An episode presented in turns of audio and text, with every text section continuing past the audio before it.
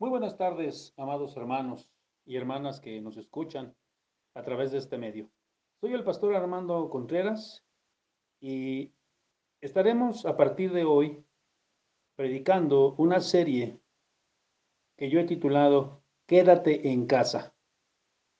Y esta serie eh, tiene como base, como fondo espiritual, el pasaje de Mateo 7, del 24 al 29, que habla acerca de los dos cimientos.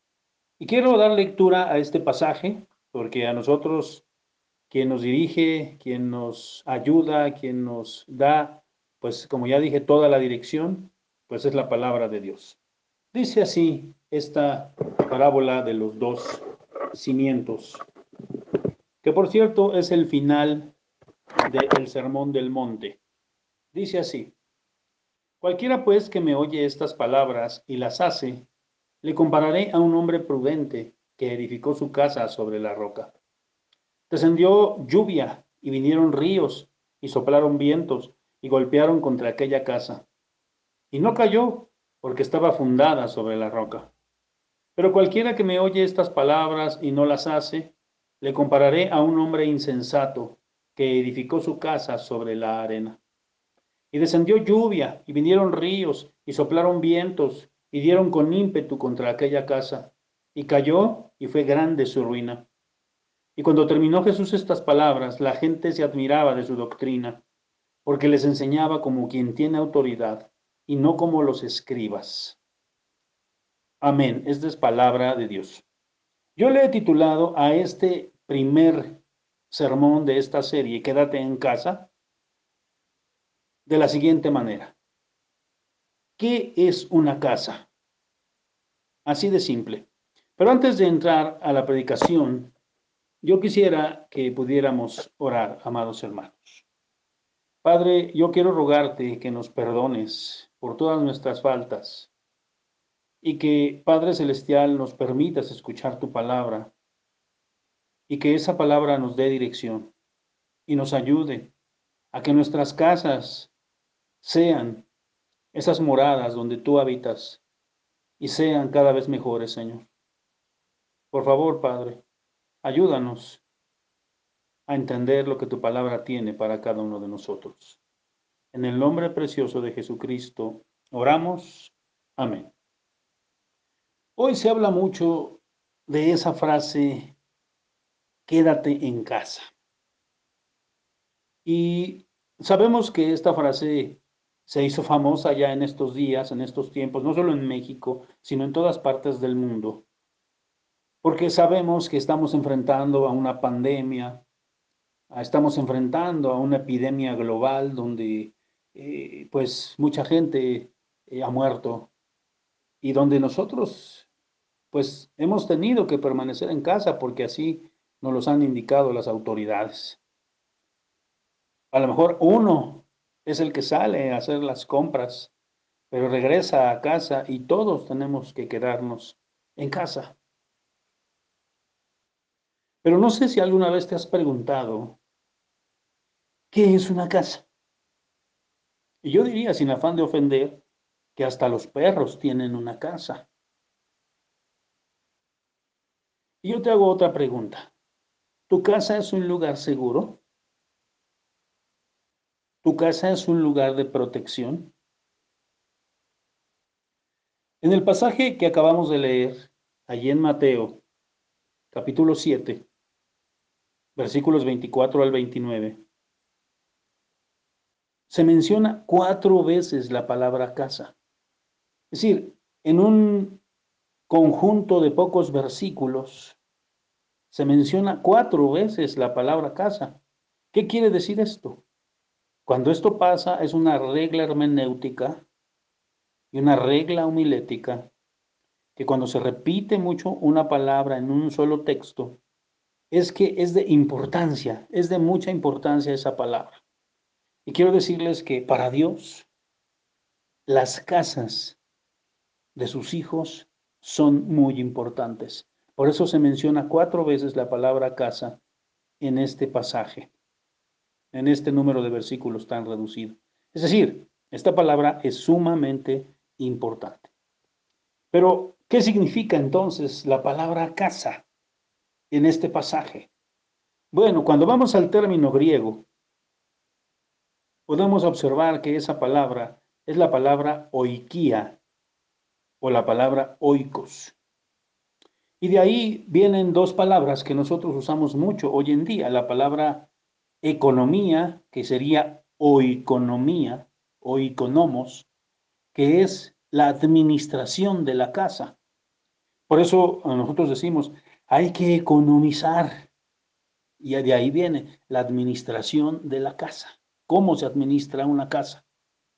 Eh, también viene de ahí el término ecología o ecología, que es el cuidado de la casa.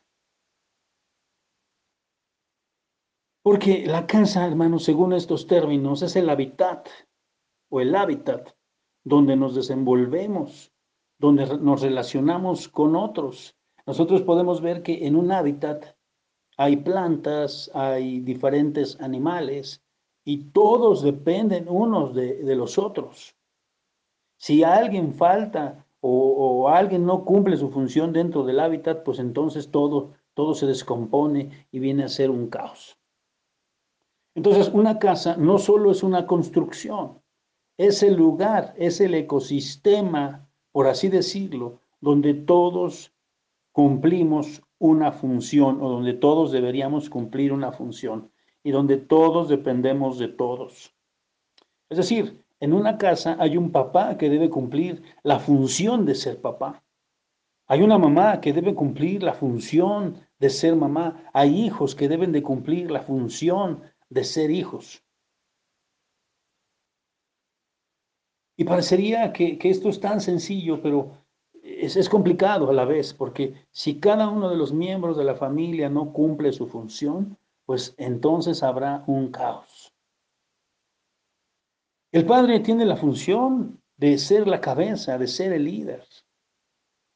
La madre tiene la función de ser aquella mujer virtuosa que de alguna manera, a la par que su esposo, buscan el bienestar de los hijos y el bienestar del hogar. Los hijos tienen que obedecer, honrar a los padres. Y cada uno pues tiene esa función y todos dependen de todos. Por eso los hogares donde hace falta el padre van a ser un caos. Yo recuerdo que yo viví en un hogar así porque solamente viví con mi mamá y mi hermana. Mi, padre no estuvo presente y mi mamá decía, es que yo soy mucha madre, no necesitan un padre. Y aunque ella trabajó mucho, aunque ella se esforzó mucho, claro que hacía falta el padre. Nos hizo falta un padre que nos diera esa dirección y esa imagen paterna que no tuvimos. Entonces, donde hace falta alguien o donde alguien dentro de la casa, del hogar, no cumple con su función, va a haber un caos. Por eso nosotros creemos en la familia nuclear y, estamos seguros de que cada uno de nosotros debe cumplir con esa función. Hace tiempo fui a un curso, a un diplomado de consejería y nos enseñaban que hay diferentes tipos de familias. No les voy a mencionar aquí Solo quisiera mencionar dos tipos de familia. La familia muégano, o las familias muégano, que son esas familias que están pegadas, que siempre, todo el tiempo comen juntas, se van de vacaciones juntos, todos los hijos. Y a veces podrá sonar bonito esto, pero a veces también estamos cumpliendo, o ese tipo de familias cumple eh, algo que se llama, con algo que se llama matriarcado. O patriarcado, la mayoría es matriarcado donde eh, la mamá manda y todos los hijos están alrededor y se van todos juntos y parecería bonito, pero tiene también su lado negativo porque no permite la individualidad de cada una de las familias. Pero existe también otro tipo de familia y por eso lo menciono, la familia o las familias archipiélago, que son, son aquellas familias donde cada uno de los miembros, un archipiélago, recordemos primero esto, un archipiélago son, es un conjunto de varias islas. Entonces se dice que este tipo de hogares son personas que solamente viven ahí, pero no tienen ninguna comunicación. Eh, el papá está ahí en su cuarto haciendo sus cosas, viendo la tele, la mamá allá haciendo las cosas suyas también, tejiendo o haciendo lo que debe hacer, y los hijos cada uno allá en la computadora o en el teléfono. No tienen ninguna eh, relación, solo llegan a dormir ahí muchas veces, no se hablan, no se comunican. Y, y aunque cada uno en las familias debemos tener también individualidad, pues finalmente lo que define una familia es ese conjunto. Acuérdense, la palabra casa viene de oikos, oikia, y, de ahí se deriva también la palabra hábitat, y se, se deriva también de ahí la palabra ecosistema, porque vienen siendo la casa eh, donde cada uno de nosotros somos parte de un sistema. La familia, la casa es un sistema. Bien, una casa, y este es el segundo punto de esta predicación, el primero fue, ¿qué significa la palabra casa? Y ahora el segundo es, una casa no se compra, mis amados hermanos, se construye. Por eso, déjenme leer el versículo número 24. Y el versículo 24 dice así de Mateo 7. Cualquiera pues que me oye estas palabras y las hace, lo compararé a un hombre prudente que edificó su casa sobre la roca. Y usa la palabra edificar.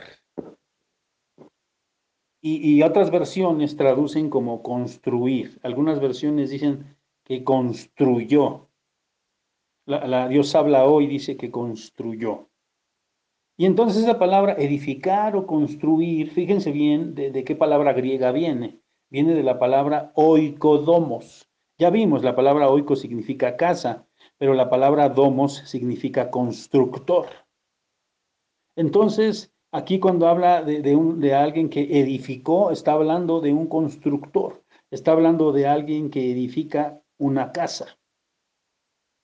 Entonces, esto debemos entenderlo porque una casa, ya dije, no se compra. Eh, la construcción, pues el, edificio, eh, lo, compras o lo, eh, lo edificas como tal. Pero la casa interior, quienes viven ahí, el hogar, la familia, se va construyendo poco a poco. Y, creemos que se va construyendo eh, con tres ingredientes básicos para construir un hogar, una casa, una familia. Algunos predicadores dicen que, que una, cosa es, una cosa es la casa y otra cosa es el hogar. Y, yo digo que son la misma cosa, porque aquí menciona la casa y para Dios la casa es lo mismo que el hogar, pero viéndolo desde el punto de vista de Dios y no como lo ve el mundo. Hay gente que dice, ah, ya me casé y compré una casa. Ah, pues muy bien, pero todavía no tienes una familia, no tienes un hogar, no tienes una casa desde el punto de vista bíblico. Entonces, para construir una casa desde el punto de vista bíblico se necesitan estos tres ingredientes. Los menciono. Primero, se necesita amor. Es eh, eh, indudable que, que, como lo dice en su precioso libro Los cinco lenguajes del amor, el hermano Chapman, pues menciona precisamente que hay cinco maneras diferentes de mostrar el amor. Y una de ellas es el, tiempo de calidad, el pasar. Muestras amor a tus hijos y a tu esposa o a tu esposo y a tus hijos pasando tiempo con ellos, jugando con ellos, platicando con ellos. Ese es, un, eso es uno, e, e, el, el, lenguaje del amor. Otro es el de regalos. Y, y, y, es importantísimo porque el amor se muestra a través de pequeños regalos. No necesitas comprar en Liverpool o en Sears un gran regalo, pero todos los días o a lo mejor una vez a la semana o al mes, es, es bueno que, que no perdamos esos detalles, esos regalos, no solo a la esposa, no solo al esposo, sino a los hijos también. Un pequeño detalle, a veces una carta, a, veces un chocolate, pero tiene que estar presente. También está eh, eh, las palabras de afirmación, el te quiero, el qué bonito te salió, el me gustas, el eres muy bueno, eh, el, mm, pues, e, e, eres guapo, te ves muy bonita, qué inteligentes son, hijos. Es, esos son el lenguaje de afirmación, palabras de afirmación. Otra son el afecto, el, Mm, sí, cuando tú demuestras el afecto, ¿no? Eh, con abrazos, con besos, eh, los toques, cuando tocas a la persona. Y, el otro lenguaje que tiene que ver también, pues con dar, eh, pues ese amor a través de actos de servicio que le llama el hermano. ayudar a lavar los trastes, cortar el pasto, planchar una camisa, eh, que los muchachos ayuden, es mostrar amor. Son los cinco lenguajes del amor. Bueno, ese es el primer ingrediente, el amor.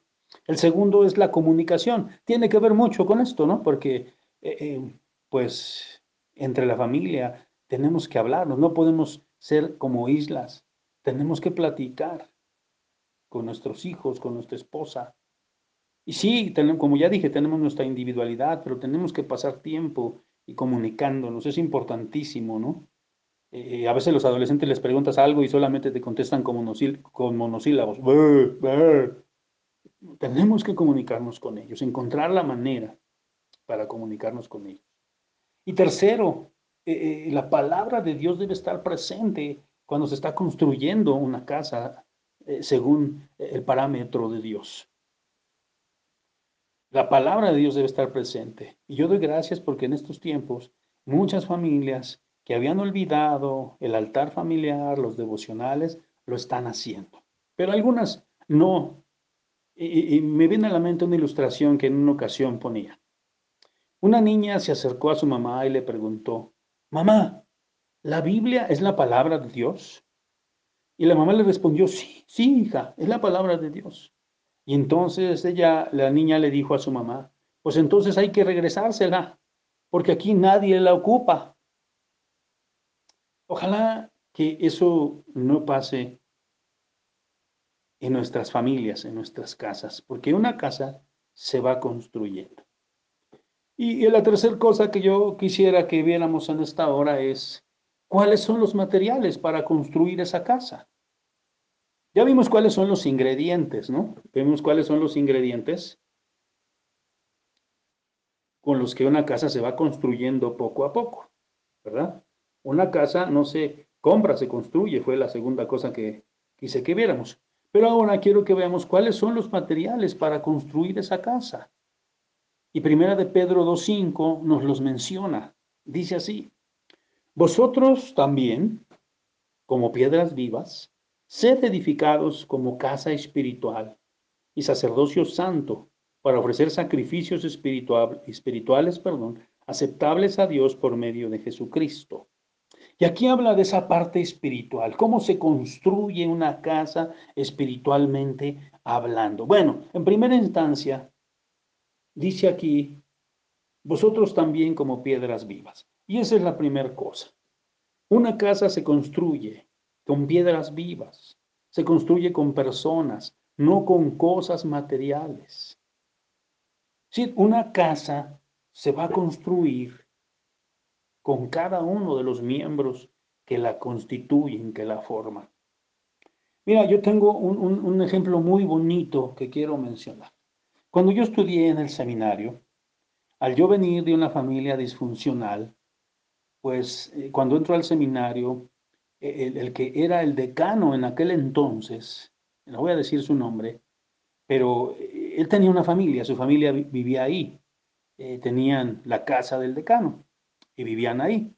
Y era una familia, si no mal recuerdo, eran dos varones y tres mujeres. Y era bien bonito eh, porque una de ellas era mi compañera en el seminario, del mismo grado que yo. Y otro era también, estudiaba, pero estudiaba música. De hecho, todos ellos están sirviendo al Señor ahora. Pero me, me, llamaba mucho la atención porque a cierta hora su papá les chiflaba. Y estuvieran donde estuvieran, algunos estaban, por ejemplo, haciendo tarea en la biblioteca, otros estaban por allá tocando la guitarra, o no sé, estaban por allá con, platicando, no sé, con algunos compañeros del seminario. Y, el papá les chiflaba. Y de donde quiera que ellos estuvieran, salían porque sabían que esa era la hora de ir al devocional familiar. Y era una familia que cantaban muy bonito todos. Y fue para mí un, un gran ejemplo porque yo decía, bueno, ese es un hogar, ese es un hogar cristiano. Bien, porque el hogar se construye con piedras vivas. Pero también dice que es una casa espiritual. Y nuestros hogares se construyen con la presencia de Dios. Fíjense, hermanos, que nosotros fuimos creados de manera tripartita, espíritu, alma y cuerpo. Y nosotros alimentamos al cuerpo todos los días, le damos de comer, le damos lo que nos pide. Hasta hay un dicho que dice, al cuerpo dale lo que te pida. Y no está mal. El cuerpo tenemos que darle pues su alimentación, su ejercicio, su agüita, lo que nos va pidiendo.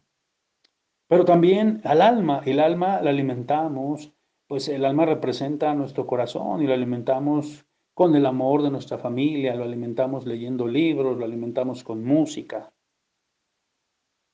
Pero muchos se olvidan de la parte espiritual. Y entonces dice que somos casa espiritual en nuestra familia tenemos que ser personas espirituales y no carnales.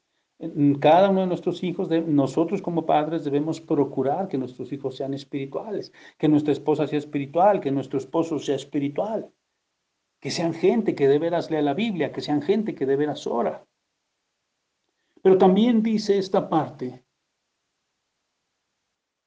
esta, este versículo, que hay un sacerdocio santo que somos casa espiritual, pero también un sacerdocio santo. Y cada uno de nosotros es sacerdote, porque cada uno de nosotros puede ir a la presencia de Dios. No necesitamos que otro vaya por nosotros.